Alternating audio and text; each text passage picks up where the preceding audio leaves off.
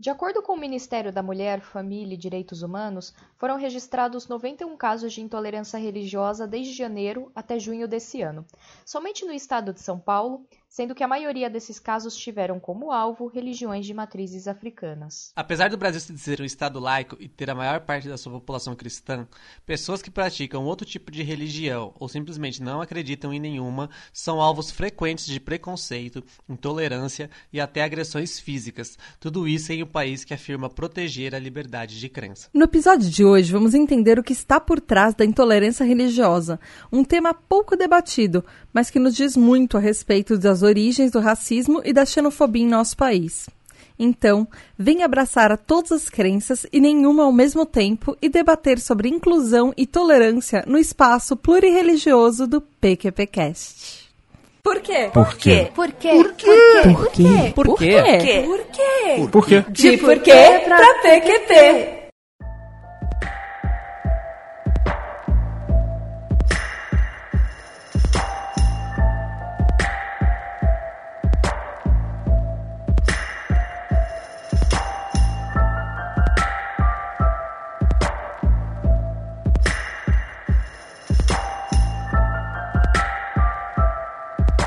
Fala galerinha PQPcasteira! Começando mais um De Porquê pra PQP, o podcast de ativismo e sociedade que explica os plot twists da vida real. Eu sou a Tata Finoto. Eu sou a Líbia Baúdo. E eu sou a Malu Leite. E é isso aí, meu ouvinte! Hoje a gente tá aqui para falar mais uma vez sobre religião no PQPcast e incluir a todas as religiões, abraçar a todo mundo e tentar debater um pouco temas meio polêmicos. Líbia, sobre o que, que a gente vai falar hoje, Líbia? A sua pauta! Novamente, minha segunda pauta do PQPcast. Hoje a gente vai falar de intolerância religiosa e como que ela começou aqui no Brasil. Vocês sabiam que é, a história, diferente até de alguns países é, aqui do Ocidente, o racismo e a xenofobia aqui no Brasil está muito incluído com a questão da intolerância religiosa, que começou na época da colonização aqui no nosso país. Caramba, mas faz muito sentido. Exatamente, tanto que as religiões que mais sofrem ataque e discriminação aqui no Brasil são o quê? Religiões de matrizes africanas. E pessoas negras, né? Porque dificilmente uma pessoa branca que, que é associada a alguma religião de matriz africana sofre discriminação, é muito pouco. Então, ouvinte, se você quiser fazer um tour histórico, entender religiões desde a colonização até hoje no Brasil, fica com a gente. Então,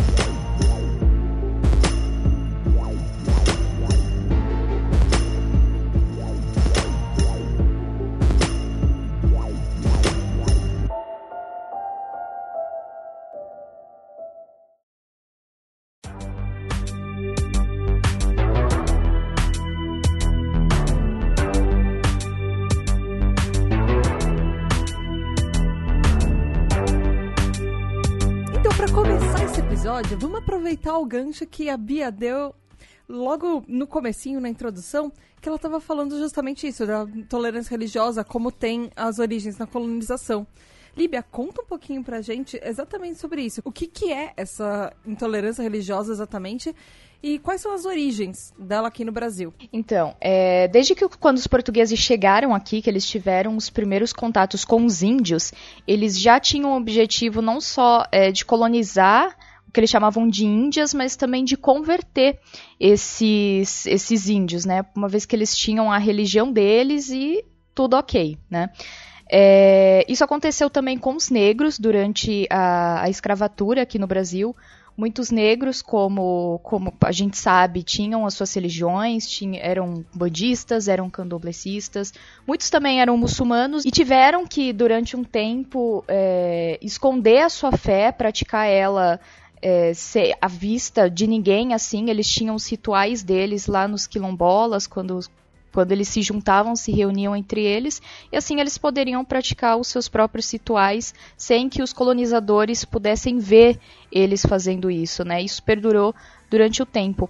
Tanto que a capoeira, que é algo que eles trouxeram pra gente aqui, até, uma, até a década de 30, se eu não me engano, era proibida de ser praticada no Brasil, exatamente por descender como parte de um, do ritual da, da religião africana. E história de perseguição religiosa e intolerância não é recente. é uma coisa que praticamente desde o mundo é mundo acontece. Toda vez que tem um, uma nação, um, vai uma tribo tentando colonizar outra, ela tenta impor os costumes e a religião dela ao conquistado. Então, no próprio Império Romano, a gente viu muito isso já. O Império Romano tentava é, impor o que, o, as crenças e o modo de vida dele aos outros. É, e isso aconteceu em, em, vários locais. E, só que eu acho que a religião católica, é, fazendo. É, inclusive, foi uma, um dos motivos que eu me desencantei da religião que eu fui criada, que é católica, foi depois de estudar a história descobrir que como uh, os católicos impõem o que eles acreditam a todo lugar que eles passam na. Não sei se vocês conhecem o caso de St. Patrick. Que é que todo mundo faz aquela, aquela festa do St. Patrick, e aí, veste de verde e tudo, mas ele só é celebrado porque ele conseguiu converter o maior número uh, de celtas. Entanto que você vai na Irlanda hoje e várias igrejas, inclusive na igreja de St. Patrick, tem vários símbolos celtas. É, então, é uma coisa que acontece ao longo de todos os séculos. Sempre alguém chega e acha, ah, o que você acredita não tem importância. O que eu acredito é mais importante do que o seu. E acaba impondo uma coisa. Primeiro, só para poder contextualizar, né, pro ouvinte, uh, eu acho, eu hoje aqui sou a cota até a convicta, pelo menos até onde eu sei, né, do episódio. E eu, a minha visão com essa questão religiosa é muito curiosa, porque ao mesmo tempo que eu sou extremamente cética e não acredito em nenhuma dessas coisas místicas, e até tenho as minhas críticas e tal, uh, eu sou muito curiosa por saber como que como que se dão, né, as mais diversas crenças, e eu sempre procuro estudar partindo do, do princípio que são mitologias, né, e é curioso como que essa lógica que vocês estão trazendo de uma colonização não só de ocupar um território, de dominar um povo, mas também essa, essa colonização ideológica, né? De, de um povo para com o outro quando há essa relação de domínio, de doutrinar, no, no sentido mais literal da palavra, esse, esses colonizados para que eles é, assimilem uh, essas crenças. Inclusive, um, um, uma situação curiosa sobre, sobre essa relação de é, colonização cultural é justamente essa relação do Império Romano com a mitologia grega, né? Uh, na época não era considerado mitologia, eles realmente acreditavam nesses deuses e os romanos eles se apropriaram desses deuses e ressignificaram eles dando novos nomes né? Tanto que os nomes de planetas, por exemplo, são todos nomes de deuses romanos inspirados em deuses gregos, né? Que nem, por exemplo, Júpiter, que seria de Zeus, é, Netuno, que seria Poseidon, uh, enfim, uh, Hades, que seria Plutão, se eu não me engano, se não me falha a memória agora. E aí a, a, o Império Romano se apropriou dessa, dessa cultura de outro país e ressignificou ela para poder praticar sua própria crença. O que é curioso também, porque isso dialoga com o que acontece aqui no Brasil com as religiões de matriz africana. A Umbanda, por exemplo, ela é uma religião que ela tem matriz, que ela é de matriz africana, porém ela é uma religião brasileira. E ela é inspirada em práticas religiosas que esses escravos traziam da África. Então, tipo, também é uma miscelânea de crenças para que fosse viável dentro de um novo contexto que esse povo praticasse a sua fé e acreditasse nas entidades que eles sempre acreditaram dentro de um contexto novo onde as situações eram meio adversas. Inclusive nessa de camuflar o, a sua crença que começou essa história do sincretismo religioso, né? Onde eles associavam os orixás com santos cristãos e para poder cultuar esses orixás de forma velada e conseguir assim não sofrer perseguições, né? Inclusive uma outra curiosidade que eu acho que vale a pena se ressaltar apesar de eu imaginar que já seja do conhecimento de muitas pessoas, mas pelo menos em sala de aula eu fico meio assustada. Quando eu uso a palavra ritual, as pessoas tendem a, a tomar como uma palavra de com tom pejorativo. Como se eu estivesse falando, como se que esse ritual se remetesse à magia negra, sacrifício de animais, ou qualquer coisa nesse sentido. Mas qualquer cerimônia religiosa não deixa de ser um ritual, né? Que é uma sequência de ritos. Então, uma missa católica é um ritual, um culto evangélico é um ritual, é... as cerimônias ubandistas são rituais, todas elas são. Vocês estavam falando dessa questão da imposição, eu percebo isso muito forte dentro das doutrinas cristãs, né?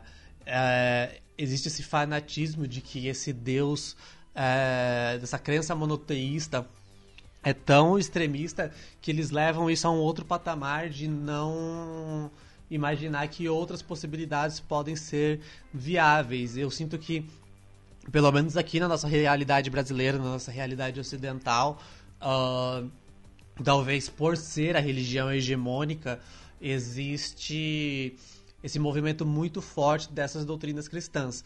E assim como a Tata falou que ela se desencantou por conta de questões históricas com a religião, eu venho de família católica também.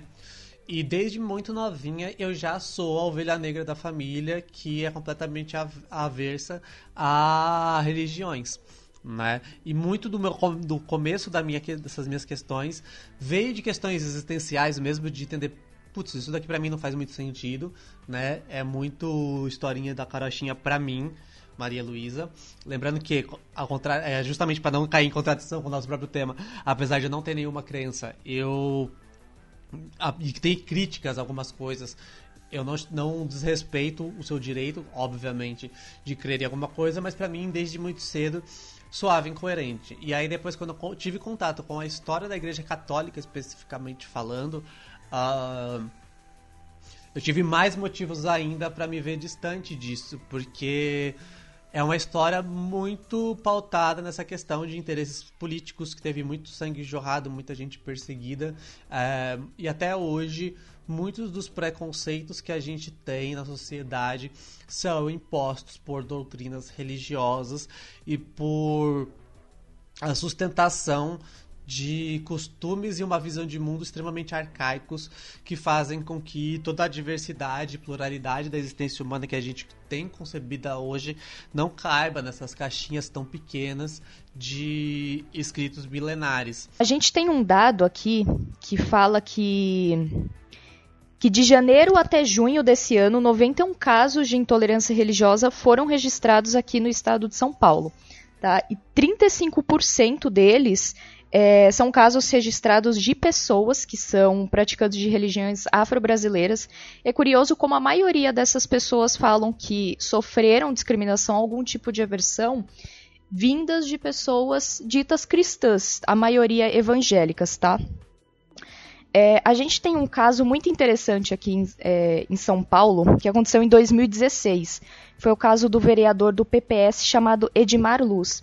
O Edmar Luz, ele é considerado assim um dos raros políticos do nosso país, talvez o primeiro, a ser declaradamente ateu e falar da causa assim abertamente, em entrevistas, em podcasts. Ele sempre fala dessa não crença dele, mas claro, sempre respeitando, sempre dando apoio às outras crenças, porque de fato isso é um estado laico, né? E quando ele conseguiu se candidatar, isso lá em outubro de, 2016, ele fez um post no Facebook em agradecimento aos eleitores deles. E dentro desse, desse post, ele sofreu diversos ataques, é, especialmente de pessoas ditas cristãs, chamando ele de diversas coisas. Ele sofreu muita agressão verbal.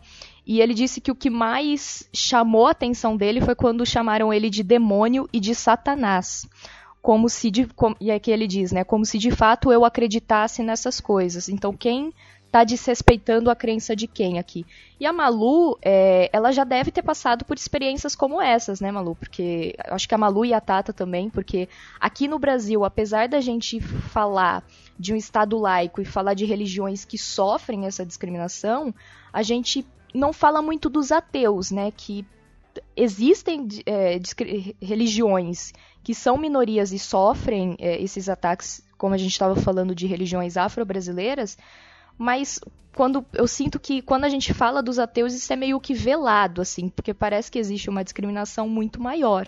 Então, uh, inclusive eu queria até, até aproveitar a informação que você trouxe. Teve um outro caso mais antigo de, da relação de ateísmo com política, que foi o caso, foi em, 1980, em 1985, nas eleições, o Fernando Henrique Cardoso perdeu uma eleição porque no último debate ele hesitou sobre uma pergunta em relação à sua crença em Deus no debate, e aí ali veio à tona o fato de que ele era ateu. E isso fez com que uma boa parte da população que estava pretendendo votar nele deixasse de votar. Sim, isso é algo que se a gente for parar nem deveria ser perguntado, né? Nem deveria Exatamente. ser questionado, porque o que, que você tem a ver com Assim como entrevistas de emprego não deveria ser questionado e Exatamente. ainda assim é. Então, sobre a minha experiência enquanto ateia, né? Ah, eu sou ateia já há muito tempo, né? Como eu disse, eu nunca me dei bem com religiões. E o que eu percebo é o seguinte: eu fico observando a realidade no meu entorno e para mim é nítido o quanto que esse impacto dessa colonização portuguesa e da imposição da doutrina cristã no nosso país ainda é extremamente gritante no nosso, aqui na nossa realidade, nos dias de hoje, ainda mais considerando o contexto que eu vivo, que é um contexto de periferia. O cristianismo, em especial as religiões evangélicas, tem uma força imensa nas periferias, em especial nas periferias paulistanas, que é as que eu posso falar sobre, né? E o que eu vejo é o seguinte, a primeira coisa que eu queria retomar, que eu sei que no outro episódio que já foi falado sobre questões religiosas aqui, já foi esclarecido, enquanto eu e a Líbia ainda não estávamos presentes e como ouvinte eu sei que foi falado, ah, ateu não é sinônimo de satanista, né? Isso é importante deixar claro, porque às vezes as pessoas acham que o fato de você ser ateia, você é contra Deus. Não, você só não tem nenhuma crença. Você é ausente de qualquer tipo de crença. Você não crê em nada. Nem num Deus, nem num Satã, num demônio, porque para você nada disso existe. Certo? Porém, ainda assim, quando eu falo que eu sou ateia, dependendo do contexto que eu tô e de como que eu falo, é, eu percebo um olhar de estranheza, um olhar às vezes de repulsa, ou é muito parecido com a situação da mulher que fala que não quer ser mãe, sabe? As pessoas falam, mas nossa, mas você tem certeza? Nossa, mas tipo, como se não tivesse como existir sem isso, né? Então há sim essa questão. Depois então que eu tatuei o meu capirotinho no braço, que recentemente que recentemente, inclusive, eu descobri que, que mais especificamente é um bafômetro. Não vou entrar na- no, no mérito do que, que é um bafômetro, porque eu acho que não cabe aqui no, no tema do episódio. Mas quando as pessoas veem, é muito engraçado, sabe, a reação. Eu não sei se elas realmente não, não compreendem, se elas fingem demência e sempre sugerem que é uma outra coisa. Quando eu falo, não, é um capiroto mesmo, é um demônio. Daí, olha que, nossa, mas por que, que você tatuou isso e tal, e não sei o que. Então, assim, essas simbologias, elas são extremamente latentes. E eu acho que quando você tá numa posição como a minha, que é uma posição de não crença e de ceticismo, isso grita muito mais, porque você percebe que nem, por exemplo, eu fico durante o, o meu deslocamento do trabalho, né? Eu tenho muita dificuldade para poder ir escutando música ou qualquer outra coisa. Raramente eu vou. Então, geralmente, eu acabo escutando sem querer a conversa do povo. E eu faço esse exercício. Eu fico observando quantas vezes as pessoas falam de Deus. E eu perco a conta, de verdade. Assim, eu perco a conta. Tanto é que eu tenho. Eu tenho. Eu tenho. Eu reparo um pouco nisso também, tipo, de- mesmo em expressões do dia a dia. Sim. É, tanto é que eu tenho um, digamos, um código de honra ultra secreto da Malu, que é o seguinte. Se entra alguém no trem pedindo dinheiro, eu só dou se essa pessoa não implora por Deus em nenhum momento. Ah, até hoje eu nunca dei dinheiro pra ninguém. até hoje eu nunca dei dinheiro pra ninguém, porque a clássica frase, se Deus tocar no seu coração, sempre aparece, né? E aí eu fico pensando, cara, eu, como eu disse, eu sou uma curiosa dessas questões, né? E um tempo atrás, estudando um pouco sobre isso, é, eu comecei a entender que essa relação do ser humano com o místico e com a necessidade de crer numa, numa entidade superior vem muito de duas questões, né? Que é o de ter respostas para as coisas que a gente não tem respostas, e a segunda é de ter um apego por algo que vai te salvar dentro de todo esse caos que é a realidade. Porque quando a gente olha para a realidade de maneira cética, a gente percebe que ela é algo caótico, nada está sob controle. A gente tem um pseudo controle das coisas, né? Mas as coisas estão todas movidas pelo caos certo? E imaginar isso para a maioria das pessoas, conceber que a realidade é caos, que você não tem controle sobre nada, que não tem ninguém no, no piloto dessa, desse, dessa nave que é a, a nossa existência, soa desesperador. Então, por isso que a humanidade tem ao longo da história essa necessidade de criar deuses. Começou na mitologia grega, não necessariamente da mitologia grega, né, mas o exemplo que a gente tem assim, para poder dar é da mitologia grega, mas que serve para outras mitologias, que é a questão de que inicialmente é, criavam-se divindades para explicar fenômenos da natureza ou qualquer coisa que a ciência ou a ausência de ciência da época não conseguia explicar. Então caiu um trovão, era o deus do trovão que fazia aquilo. É, teve uma maré mais alta, é o deus dos mares, e por aí vai, certo? Então, nas, nas crenças primitivas, a ideia de você ter uma religião era muito pautada nisso, de preencher as lacunas da realidade que uma explicação lógica não conseguia conceber. Né? Ao longo do tempo, conforme a, a ciência foi avançando as explicações lógicas para esses fenômenos que eram atribuídos a deuses foi começando a ser explicado, essa ideia de religiões politeístas ela foi meio que caindo por terra. E aí a gente tem com isso a ascensão do cristianismo e essa ideia de religiões monoteístas, né? E a partir de então, todas as religiões que não eram é, cristãs, né, que até então era somente as religiões judaico e católicas, se eu não me engano, se não estiver me falhando a memória, é, foram, foram consideradas pagãs, né, porque não acreditavam no Deus verdadeiro segundo essa doutrina. E aí a gente começou a ter essas religiões monoteístas, né? Porém, apesar de a gente ter passado por todo esse processo aonde muitas coisas que eram utilizadas divindades para se explicar passaram a ser explicadas pela ciência, alguns mistérios permaneceram e essa necessidade de cultuar um Deus permaneceu, porque algumas respostas a gente ainda não tem.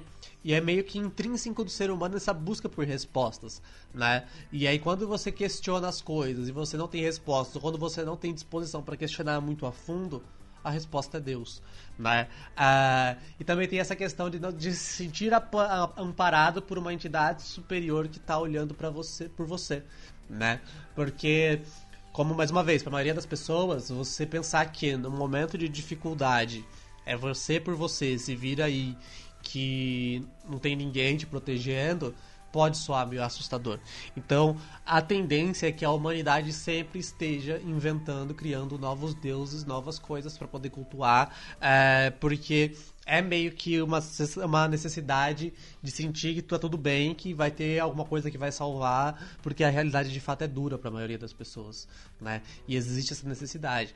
Eu só queria fazer um parênteses aqui. Eu falo dessa forma, gente, talvez pode parecer um pouco insensível para quem acredita em alguma coisa, mas como eu disse, a minha intenção em nenhum momento é trazer uma fala desrespeitosa com a sua crença. É o que eu digo para os meus alunos de sala de aula. Primeiro que religião se conversa sobre sim, né? Porque às vezes as pessoas falam que religião não se discute. Se conversa sim. E como eu tenho brechas nas minhas aulas, eu costumo falar sobre isso em sala de aula. E o que eu sempre falo é isso, não é porque eu tenho essa visão cética, que eu olho de uma maneira às vezes fria e crua para como que as coisas funcionam, que há um desrespeito. Pelo contrário, se isso está te fazendo bem, não está te alienando e não está é, sendo servindo como uma cagação de regra para a vida do outro que não acredita na mesma coisa, é, tá tudo bem. Né? E eu até incentivo a cultuar aí a sua crença. Você não incentiva o ódio a outra pessoa. Exatamente. Que é diferente. Exatamente. Que nem, por exemplo, um, nossa, eu tô me alongando pra caramba da minha fala, né? Mas deixa eu contar. eu tenho um caso muito bacana que eu tenho vivenciado, é o seguinte. Eu tive uma aluna, antes da minha transição, que era, que era não, que é até hoje, uma menina mega evangélica extremamente evangélica. Daquela, sabe, ser cantora da igreja, sabe, super biatona mesmo, né?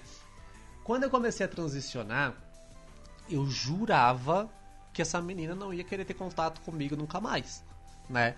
E assim, eu falo isso porque eu dei, é, foi num tempo que eu dei aula no meu bairro, então ela faz parte de alguns alunos que eu encontro na rua quando eu tô circulando por aí, né? E aí, beleza. Um dia, há pouco tempo atrás, que é um mês, se eu não me engano, dois meses atrás, ela me viu no ônibus. E aí. Ela, no que ela me viu, ela me chamou por perto dela, que eu tava longe, né? Ela, passei a catraca, fui falar com ela. Ela veio, me deu um abração bem forte me chamou pelo nome certo, perguntou como é que eu tava e tal. E aí eu conversei rapidinho com ela e aí eu desci. Quando eu cheguei em casa, ela me mandou uma mensagem falando que me admirava muito, que eu era uma mulher muito forte, muito linda, maravilhosa, que eu era um exemplo para ela. E junto com isso, ela me mandou um print de um status que ela colocou no WhatsApp, tipo, contando um pouquinho da minha história e falando, direcionadamente pra galera da igreja dela.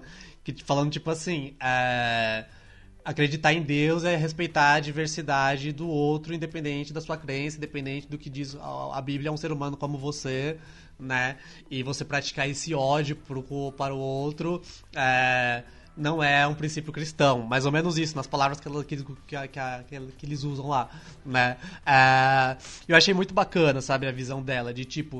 Uh, que é o que eu vejo, pelo conhecimento que eu tenho, que é o, digamos, o, a essência dessa doutrina cristã, né? De você olhar para o outro enquanto um ser humano, né? Independente das suas questões, independente... Porque qual que é a minha questão com religiões que seguem a Bíblia cristã?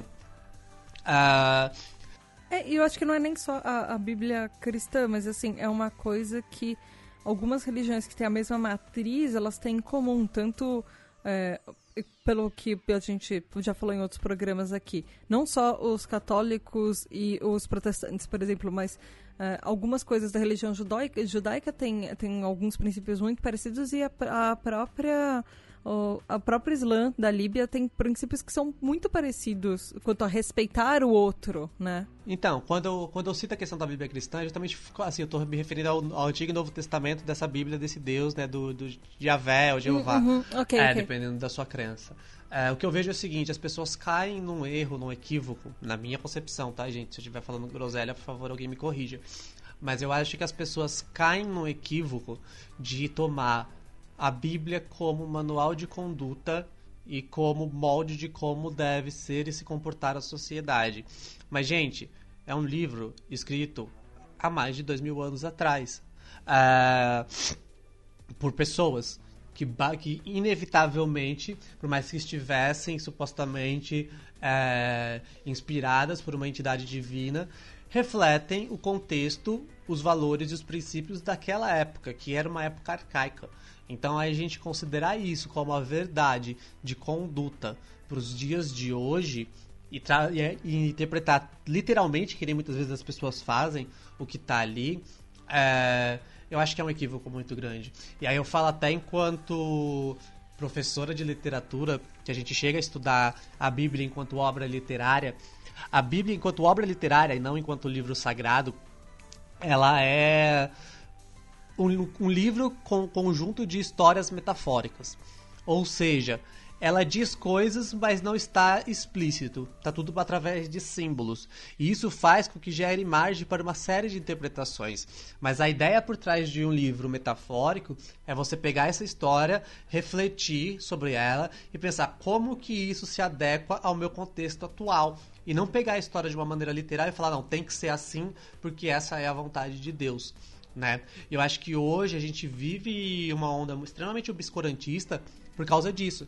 Porque com a ascensão de certas religiões, você tem pessoas que não têm esse discernimento liderando grupos religiosos e fazendo com que essa má interpretação seja propagada e, e vendida como verdade né? E aí outras pessoas, por também não terem informação, acreditam que aquela é a verdade e abraçam isso e aí vira um combustível para a intolerância, que é o tema daqui. falando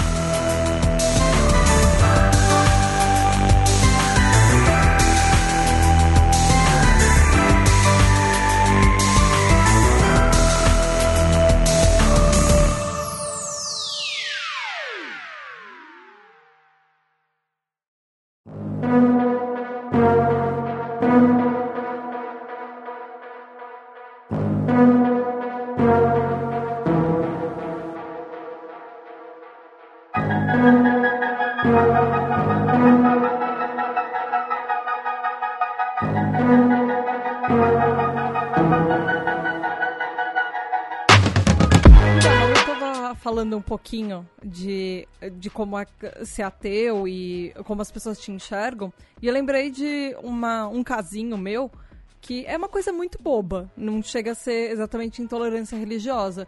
Mas é, eu fico pensando como é engraçado como as pessoas simplesmente te julgam sem te conhecer. Elas acham que ou você é da religião delas ou você não é uma boa pessoa. É, isso, há alguns, muitos anos atrás, eu morava em um prédio e ao lado desse prédio tinha uma fábrica abandonada que virou uma igreja protestante.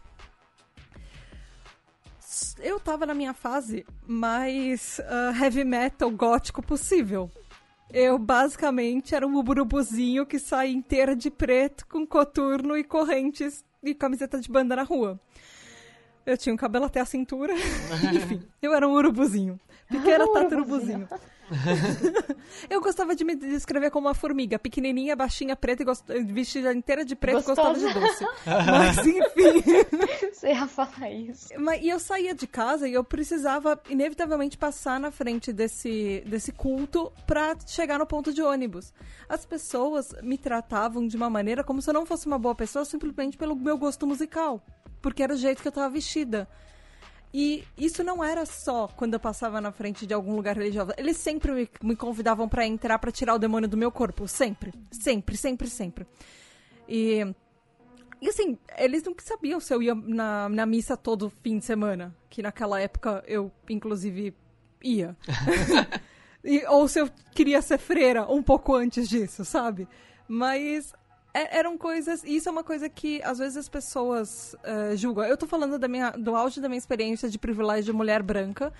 Uh, e eu tenho certeza que a gente até já falou um pouco sobre isso no episódio de Estado Laico, como pessoas, mulheres negras, por exemplo, que estão vestidas uh, de, da maneira como religiões da matriz, de matriz africana se vestem, elas passam por muito mais intolerância do que eu passo.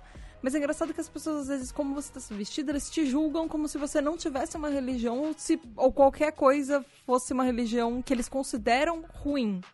Porque não existe ruim. Se aquilo funciona para você, se é uma religião que te faz bem, cara, o que você acredita? Quem vai ser outra pessoa para julgar, sabe? Você pode ser, sei lá, satanista e aquilo te faz bem e ok.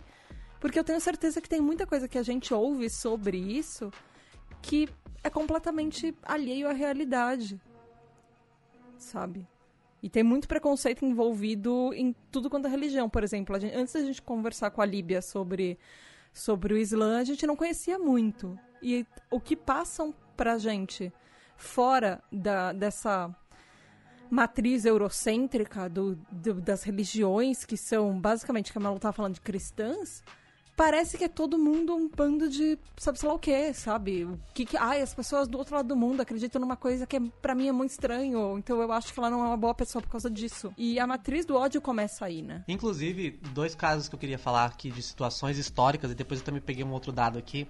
Uh uma coisa que aconteceu com as religiões de matriz africana aqui no Brasil foi que nessa época de perseguição religiosa dos escravos, onde os escravos eram proibidos de praticar a sua fé e houve essa questão do sincretismo religioso também. Houve uma outra situação que foi o seguinte: é, a Igreja Católica, na época, é, determinou que todas as religiões que os escravos traziam da África e que eram praticadas aqui eram do demônio. E aí começou uma perseguição a essas crenças. E é aí que vem, é daí que vem a origem da ideia de que é, as religiões de matriz africana, pejorativamente chamadas de macumba, e colocadas tudo num balaio como se fosse uma coisa só, né? Cabe ressaltar que macumba é um instrumento utilizado nos ritos, né? É, foram começadas a ser tidas como rituais de magia negra. Por quê? E aí que vem o grande plot twist da história, né? Quando a Igreja Católica começou a falar que era uma coisa do demônio e isso chegou no conhecimento das pessoas que estavam à frente dessas crenças, qual que foi a, a decisão deles? A do, tomar para si esse rótulo. Então eles fizeram, ok, você está falando que a minha religião é do demônio, é do mal, tá certo. Então ela é sim. E por que, que foi feito isso por parte dos praticantes dessas crenças? Por dois motivos. O primeiro, a proteção das suas crenças. Se a pessoa acha que aquilo é mal, ela não vai querer interferir, ela não vai querer intervir, ela não vai querer impor outros símbolos, como aconteceu, por exemplo, com a apropriação, como eu falei, das divindades é, gregas pelos romanos, naquela religião.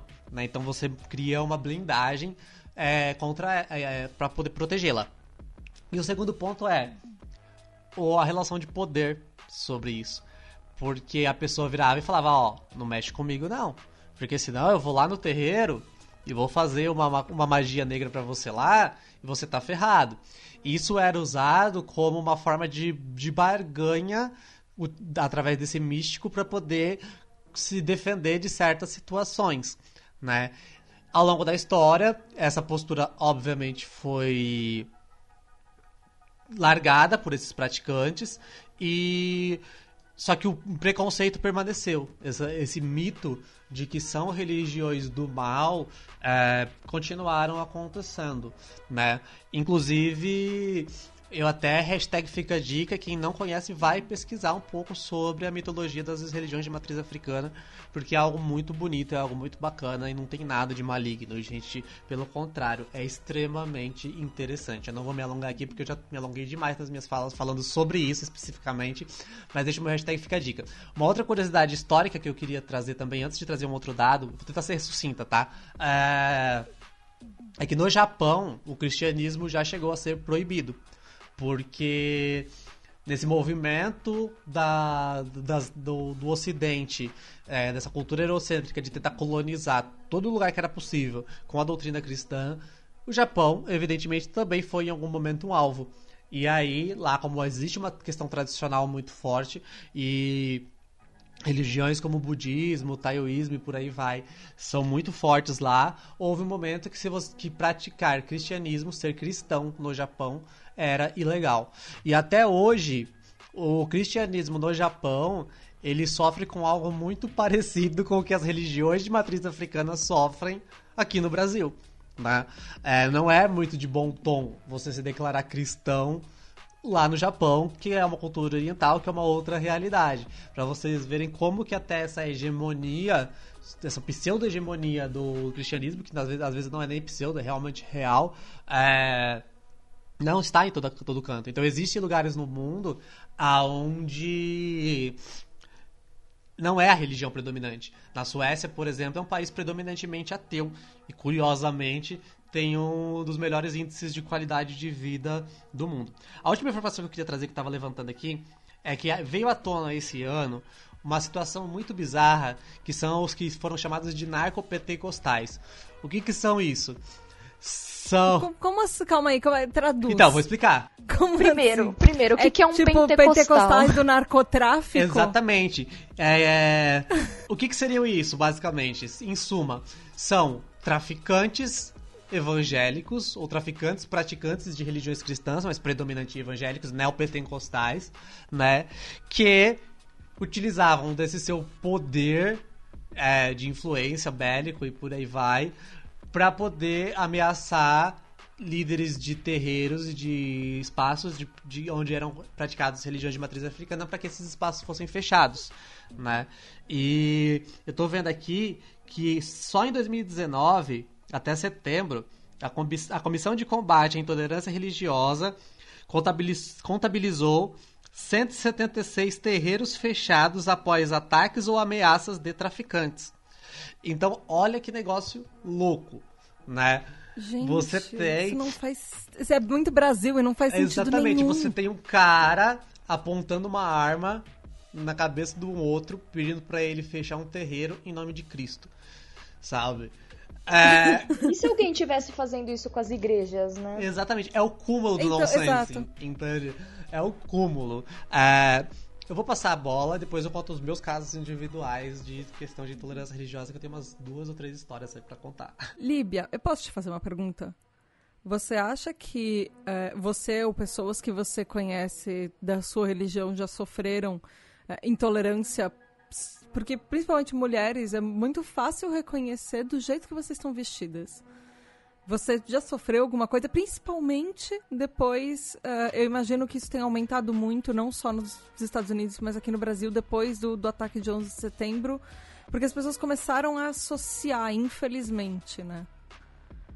Tem, você sente alguma, alguma uh, associação? Você sofreu preconceito por alguma coisa próxima a isso? Ou simplesmente pela sua religião? Então, é praticamente sempre, assim. Eu diria que casos de, de mulheres que eu conheço são até mais graves que o meu.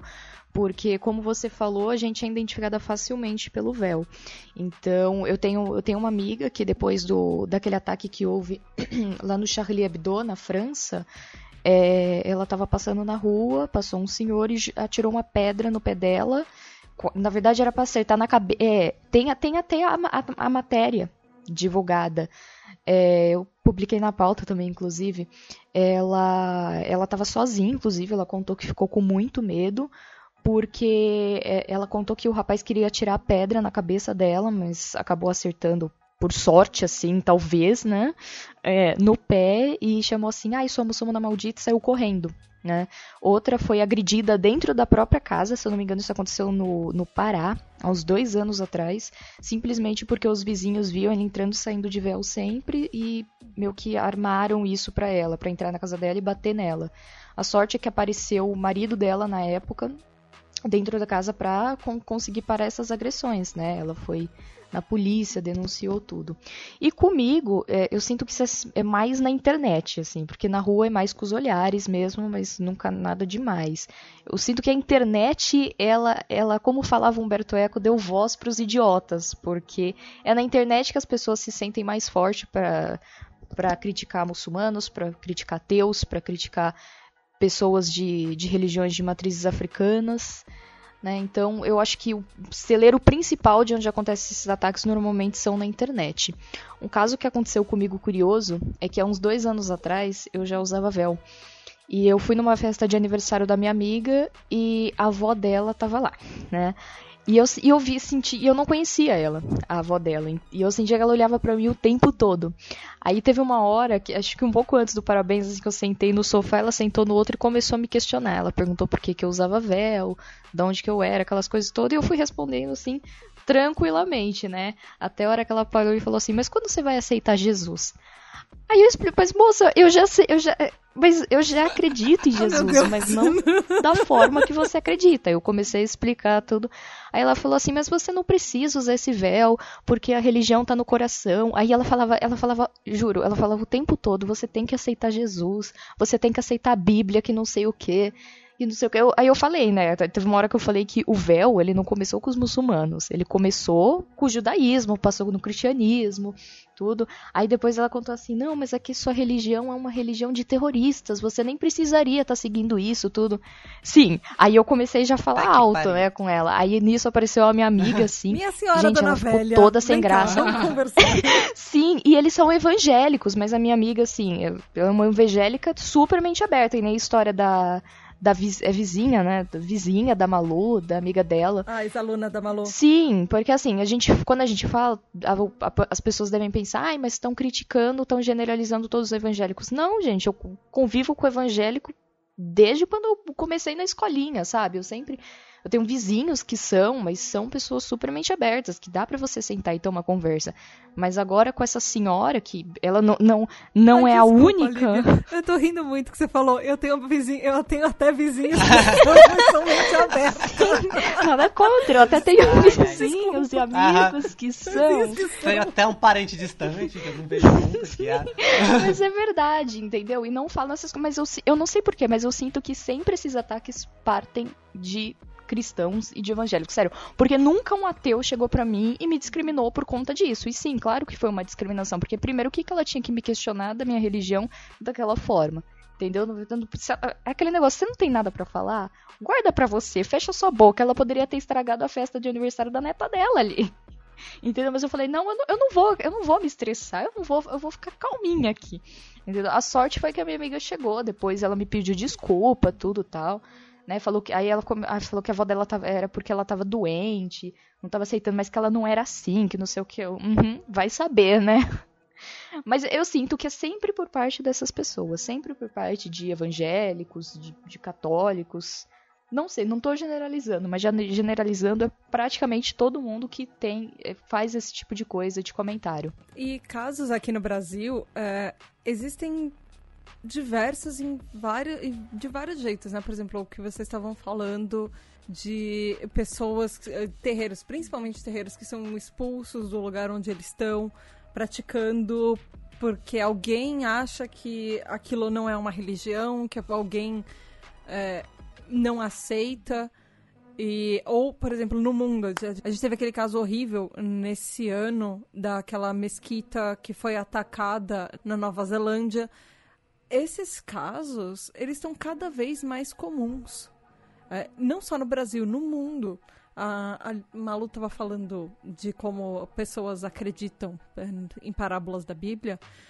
É, existem estados nos Estados Unidos. É, Estados Unidos é aquele negócio que tem uma lei central, mas cada estado tem direito de fazer as suas próprias leis. Então, existem estados nos Estados Unidos onde as escolas não podem é, ensinar evolução porque elas levam a, a Bíblia ao literal e elas acreditam no criacionismo.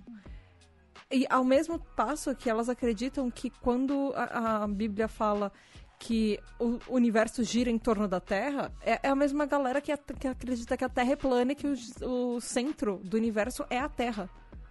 Porque Deus fez a Terra e o ser humano e tudo gira em torno, enfim. Não, não sei explicar exatamente qual a lógica deles. Mas, assim, a partir do momento que existiu uma pessoa achando que ela é a única certa e que tá todo mundo errado, que começam a ter esses ataques, que a gente vê governos, por exemplo, o que está acontecendo agora. Que não só outras religiões são atacadas, mas outros modos de vida, outros tipos de pessoa que não são a pessoa padrãozinho, que é aquela. o que todo mundo fala agora, que é a pessoa de bem. Que nada mais é atualmente a pessoa de bem, geralmente é quem mais ataca aos outros. A que é mais, a maior intolerante geralmente é, é a pessoa de bem. Porque assim, o que eu, o que eu vejo é da seguinte forma. Uh, primeiro aqui uma curiosidade sobre essa questão da relação da teoria da evolução e do criacionismo. Dependendo, para você ver como é que essa questão da Bíblia ela é metafórica. Dependendo da sua interpretação dessas metáforas bíblicas, você consegue alinhar criacionismo e teoria da evolução no mesmo pensamento. Eu explico. Uh, se você pensar que os sete dias, das, sete dias da Bíblia não são sete dias literais, mas uma metáfora para a história da criação da Terra desde o Big Bang e considerar que esses dias metaforicamente são eras, você pode pensar que a teoria da evolução cabe aí dentro né? Ainda mais considerando que, segundo essa, essa teoria criacionista, o ser humano foi criado no último dia, né? Então seria talvez uma metáfora para que existiram outras espécies antes de que existisse o ser humano.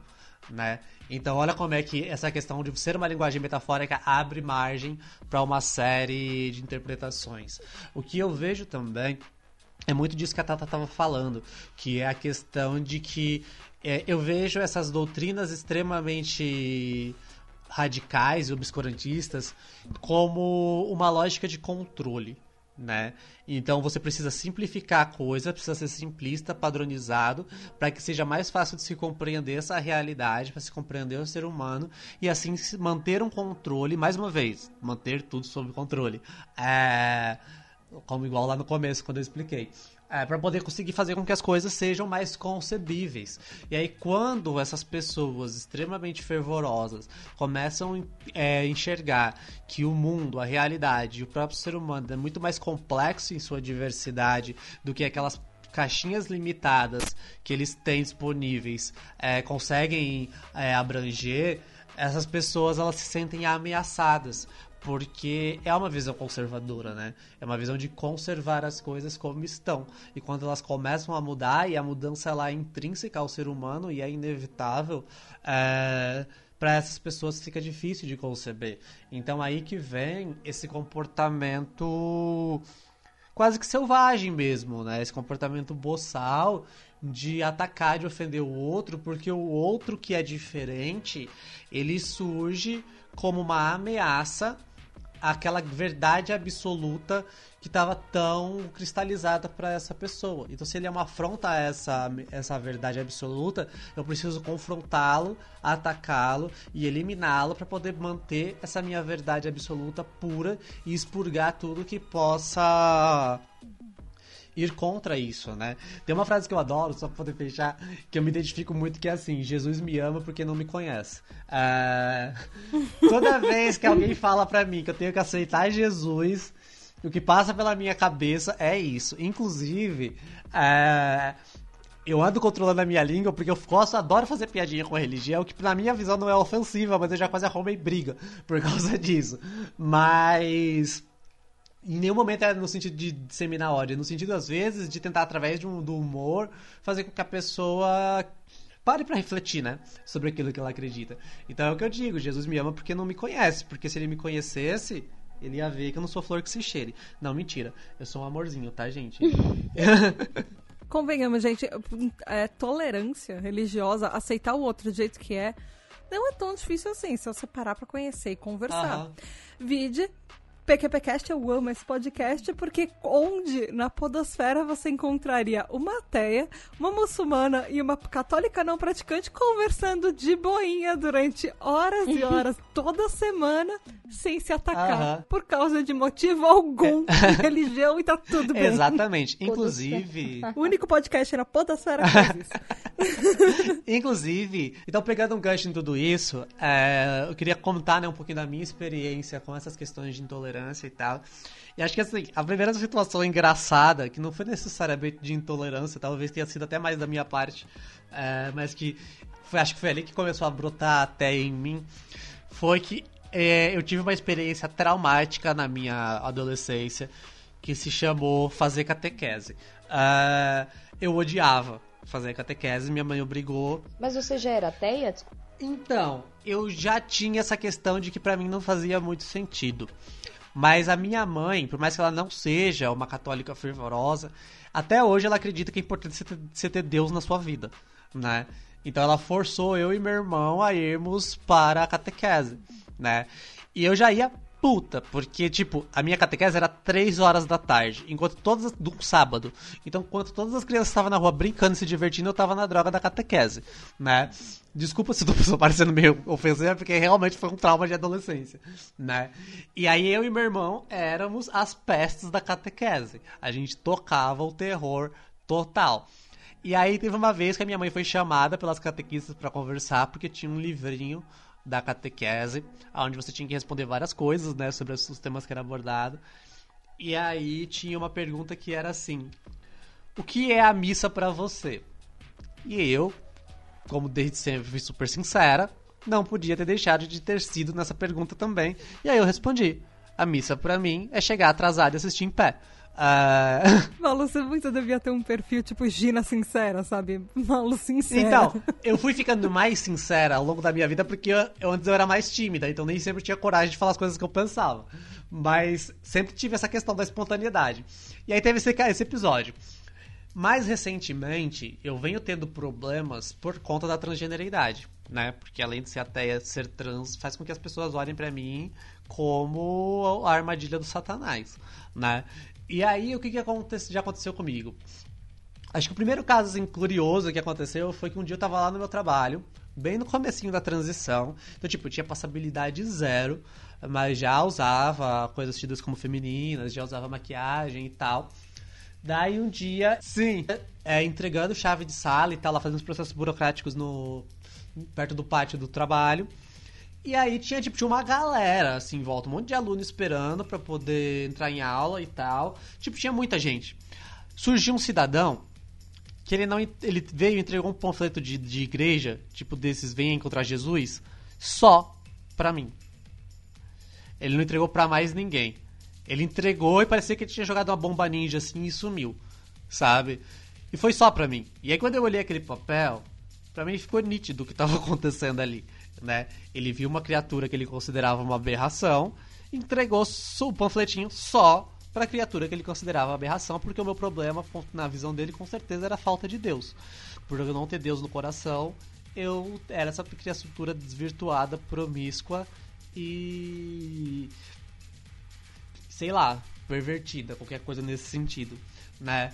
Sem contar que posso dizer que a maioria dos casos de transfobia que eu passo, é, que envolve hostilidade e não só olhares estranhos, vem com um tom de um discurso religioso. Eu já perdi as contas da quantidade de vezes que eu fui chamada de demônio na rua pelas pessoas. Né, de me gritar demônio, de me xingar, né, de falar que eu, que eu ia pro inferno, coisas assim, só por eu ser como eu sou. Então, no meu caso, às vezes essa questão que eu passo não é nem tanto pelo ateísmo, pelo ateísmo também, né? Porque quando eu falo, dependendo da pessoa que for, ela não verbaliza, mas claramente no semblante dela vem aquela ideia de que eu não sou uma boa pessoa, que nem a Tata disse, por ser ateia. Então, assim, pelo ateísmo em si, hoje eu sinto que é mais velado a intolerância e uh, é mais uma questão muitas vezes de, de não compreensão de tipo como você consegue viver sem acreditar em nada né?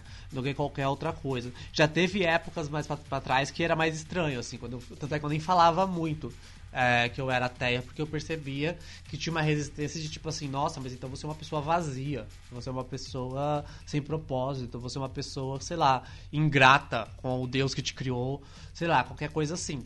Né? Mas sempre foi uma coisa muito sutil. Então, é, a minha, eu tenho uma profe, tinha uma professora na faculdade que no acho que no ano retrasado, não lembro se foi ano passado ou retrasado, ela foi, ela foi na parada LGBT aqui em São Paulo. E aí ela tava com os amigos dela. E quando ela tava voltando da parada, ela disse que tinha um senhorzinho ali na porta do MASP entregando é, planfet, é, panfletinho, sabe? E nesses panfletinhos ele, ele entregou para ela ela viu e era coisa da igreja. Aí ele falou assim para ela: é, chama essas pessoas para Jesus, alguma coisa assim. E nisso ela rasgou aquele, ela começou a discutir com, com aquele senhor, rasgou os panfletos, pegou os panfletos dele, jogou tudo pro alto assim e saiu andando. E aí ela disse que no mesmo dia ela fez um post no Facebook criticando, né, falando do que aconteceu tudo. E o Nando Moura, né? Vocês conhecem a, a figura? O Nando Moura, ele fez um vídeo ele fez um vídeo falando desse caso e aí ele falou é, que que pode no final acho que no final do vídeo ele falou ah então quer dizer que pode ter essa parada aqui em São Paulo mas um senhorzinho e pegando panfletinho para falar de Deus para as pessoas não pode. Gozado será que aquele senhor eu me pergunto né será que aquele senhorzinho tá entregando esses panfletos ali na porta do MASP hoje? Ou na porta da igreja dele? Ou numa estação de trem? Ou ele só tá fazendo isso quando tem parada LGBT ali na Paulista né? Tem o um vídeo inclusive é, acho que é porque o nosso dinheiro está sendo usado na parada LGBT. Não lembro se foi do ano passado ou do ano retrasado. Aí minha professora contando isso na sala de aula e eu imaginando a cena assim, su super irônica. Ela me lembra até a Malu. então, uh, a questão é que é isso, sabe? Eu eu acabo às vezes sendo meio incisiva nas minhas falas e eu tô tentando me policiar para ser uma luzinha paz e amor também nessa questão da religião, porque é isso, eu fico muito emputecida quando eu vejo é, essas doutrinas colocadas para poder perpetuar ódio, né? E é sempre, como já foi dito aqui pelas meninas, acho que foi, foi a Tata, foi a, não sei se foi a Tata ou foi a Lívia que disse, que predominantemente esse tipo de atitude parte de religiões cristãs em especial atualmente dessas religiões neopentecostais. O que eu ia falar agora há pouco era que, coincidentemente, eu tenho amizade com bastante gente da Umbanda. E é muito louco como. E também tenho amizade com gente do budismo, enfim. Eu conheço gente de tudo com esse tipo de crença, né? E é muito louco como essas outras crenças que não se colocam o tempo todo como a verdade absoluta, como a religião soberana, as pessoas não têm esse hábito de julgamento do outro, né? É, é muito mais fácil para essas pessoas respeitar o próximo. Então eu acho que cabe uma autocrítica dos praticantes dessas religiões, é, sobre como que você está realmente exercendo essa sua fé. Essa sua fé realmente está se convertendo pra, pra, é, como algo de bom para o mundo? Os seus parâmetros do que, que é algo bom para o mundo realmente são parâmetros do bem? Você não está provocando dor, sofrimento para outra pessoa com o que você acredita que é a grande verdade absoluta? Eu tenho uma visão meio polêmica sobre essa questão, que eu acho que as religiões são um dos grandes problemas da existência humana. Eu acredito que se, se o ser humano não tivesse essas crenças, não tivesse essas religiões, e aí eu falo de todas, tá, gente? Não falo de especificamente uma ou outra. Eu acho que se o ser humano acredit, não acreditasse em nada, se fôssemos 100% ateus, é, talvez as coisas estivessem melhor.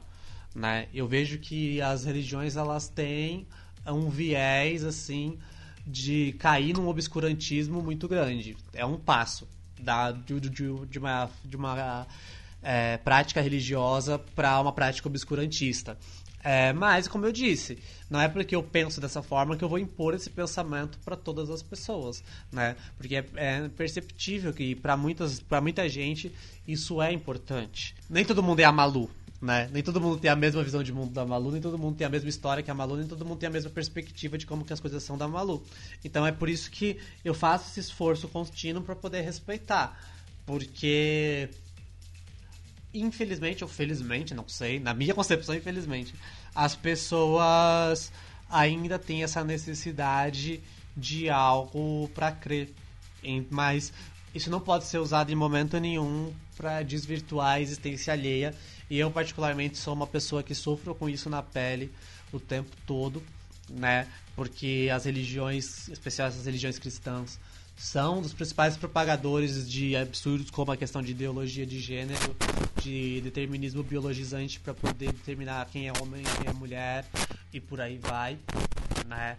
Então a gente precisa rever como que essas práticas estão se dando no dia a dia, se elas realmente estão efetivando os princípios básicos dessa doutrina que você acredita. Aproveitando para fechar esse episódio, ouvinte, as meninas trouxeram uma coisa muito legal. Como a gente não teve mais episódios de indicações, porque nós substituímos, pelo menos por enquanto, por uma coisa muito mais legal. Tão legal quanto, mais legal não. Gosto de fazer indicações. É, vai, é tão legal quanto. eu, eu fico dividida. Eu honestamente fico dividida porque eu gosto muito de indicações também.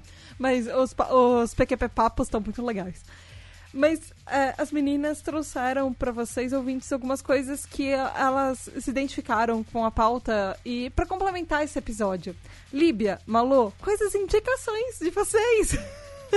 Eu tenho dois vídeos que são super fáceis é, de serem assistidos, são bem acessíveis, se encontram no YouTube. Um é, um é um tema abrangente que se chama Intolerância Religiosa. Foi um trabalho de TCC feito pelo, pelos alunos do SENAC e conta a história da intolerância religiosa aqui no Brasil, faz um, um paralelo com atualmente, fala de todas as religiões, inclusive de pessoas que não têm crença. E a segunda é um documentário do Explore Investigation que se chama Em Nome de Deus. Vai falar de intolerância religiosa também, porém vai focar mais na religião, nas religiões afro-brasileiras. Que legal. Bacana. E você, Malu? Então, eu tenho duas indicações. A primeira é, é geral, de, de um modo geral, leia José Saramago. É a primeira. Né? Ele é um dos ateus mais. Ele foi, né? Um dos ateus mais convictos e mais famosos do mundo. E eu acho muito interessante a forma com que ele aborda temas religiosos nos seus livros. Então, assim, leia Saramago de um modo geral, principalmente as obras que ele foca nesses, nesses conteúdos religiosos. E eu queria indicar especialmente o Evangelho segundo Jesus Cristo, do José Saramago né? Primeiro que eu já quero, já quero deixar o alerta para quem não conhece Saramago, nunca ouviu falar. Ele tem uma forma muito particular de escrever, então se você pegar para lê-lo, num primeiro momento você vai estranhar, mas depois você se adapta, né? Uh, mas é genial, e depois você se adapta, mas tenha sempre um marcador de falar exatamente onde você parou, porque não vai ter um ponto em um próximo parágrafo para falar onde exatamente. você parou. Exatamente. E assim, o que, que é muito louco? É muito louco porque ele vai trazer uma releitura da história de Jesus sob uma perspectiva muito diferente. Então eu não vou dar maiores spoilers, porque eu quero que vocês leiam. É, e eu super recomendo, é um clássico da literatura é, luso, é, lusófona. E a minha segunda indicação ela tem um pouco a ver com o vídeo inicialmente pelo título dela, mas ela abrange outras coisas, mas eu preciso trazer aqui porque como a gente não andou tendo episódio de indicações, eu não posso deixar ela passar, né? Que é o último álbum lançado pela Bia Ferreira, que chama Igreja Lesbe Lesbiteriana, um chamado.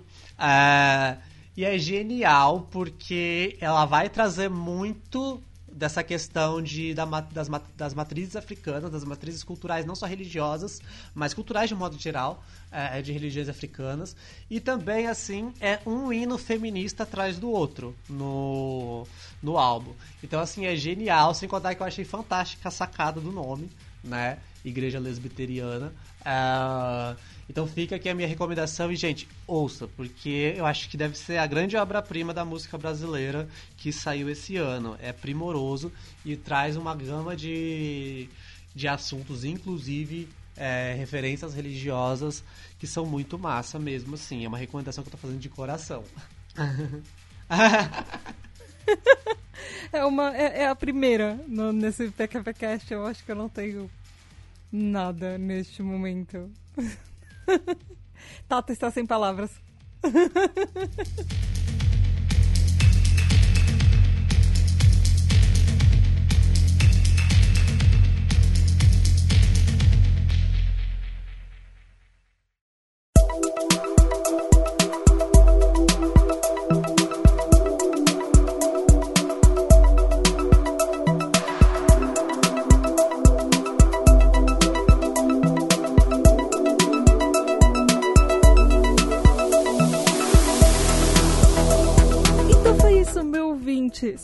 vai ouvir o único podcast da Podosfera que junta ateus, católicos, muçulmanos e todas as religiões sem causar um fuzuê, sem sair briga, deixa a gente saber. Como é que faz, Malu? Você pode mandar um e-mail para pqp.pqpcast.com. Ou você pode nos encontrar no Twitter em arroba pqpcast. E não esquece de dar uma passadinha lá no Instagram, arroba pqpcast. E vai também lá no site do pqpcast.com, dá like em todos os posts, deixa comentários e deixa sua reação, o que você achou. Que é isso, meninas? Quem nós vamos mandar para PQP hoje? Quero mandar para PQP essas pessoas que utilizam a sua religião individual para querer se intrometer na vida dos outros, principalmente essas pessoas que falam para você aceitar Jesus. Independente se você aceita ou não, tipo, isso não é da conta delas. Essas pessoas que discriminam as outras por terem ou simplesmente não terem religião.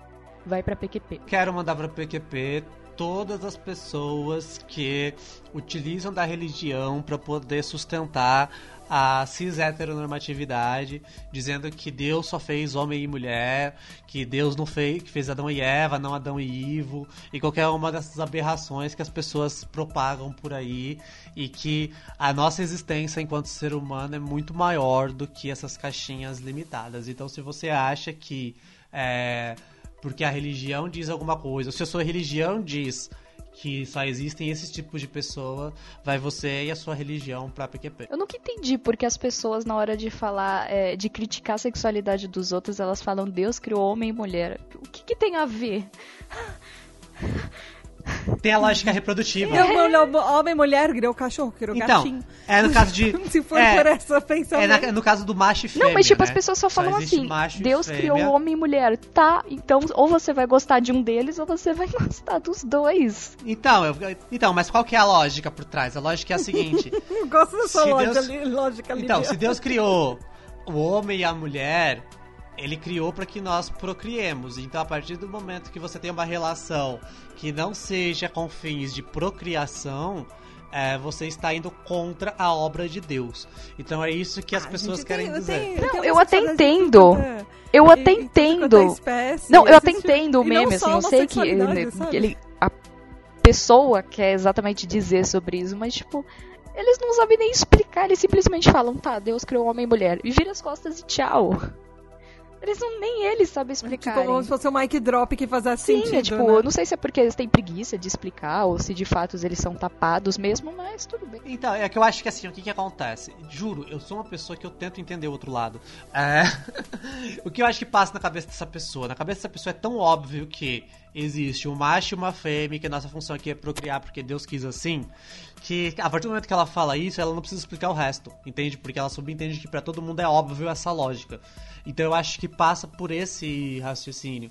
Só que ela não, não, não, percebe, por exemplo, que essa questão de homossexualidade e até transexualidade existe em outras espécies também. Não é uma coisa exclusiva do ser humano. E, e aí entra nessa. E outra, gente, esse negócio de procriação não faz o menor sentido, porque olha, o mundo tem 7 bilhões de pessoas, já tem tipo o dobro do que a Terra suporta.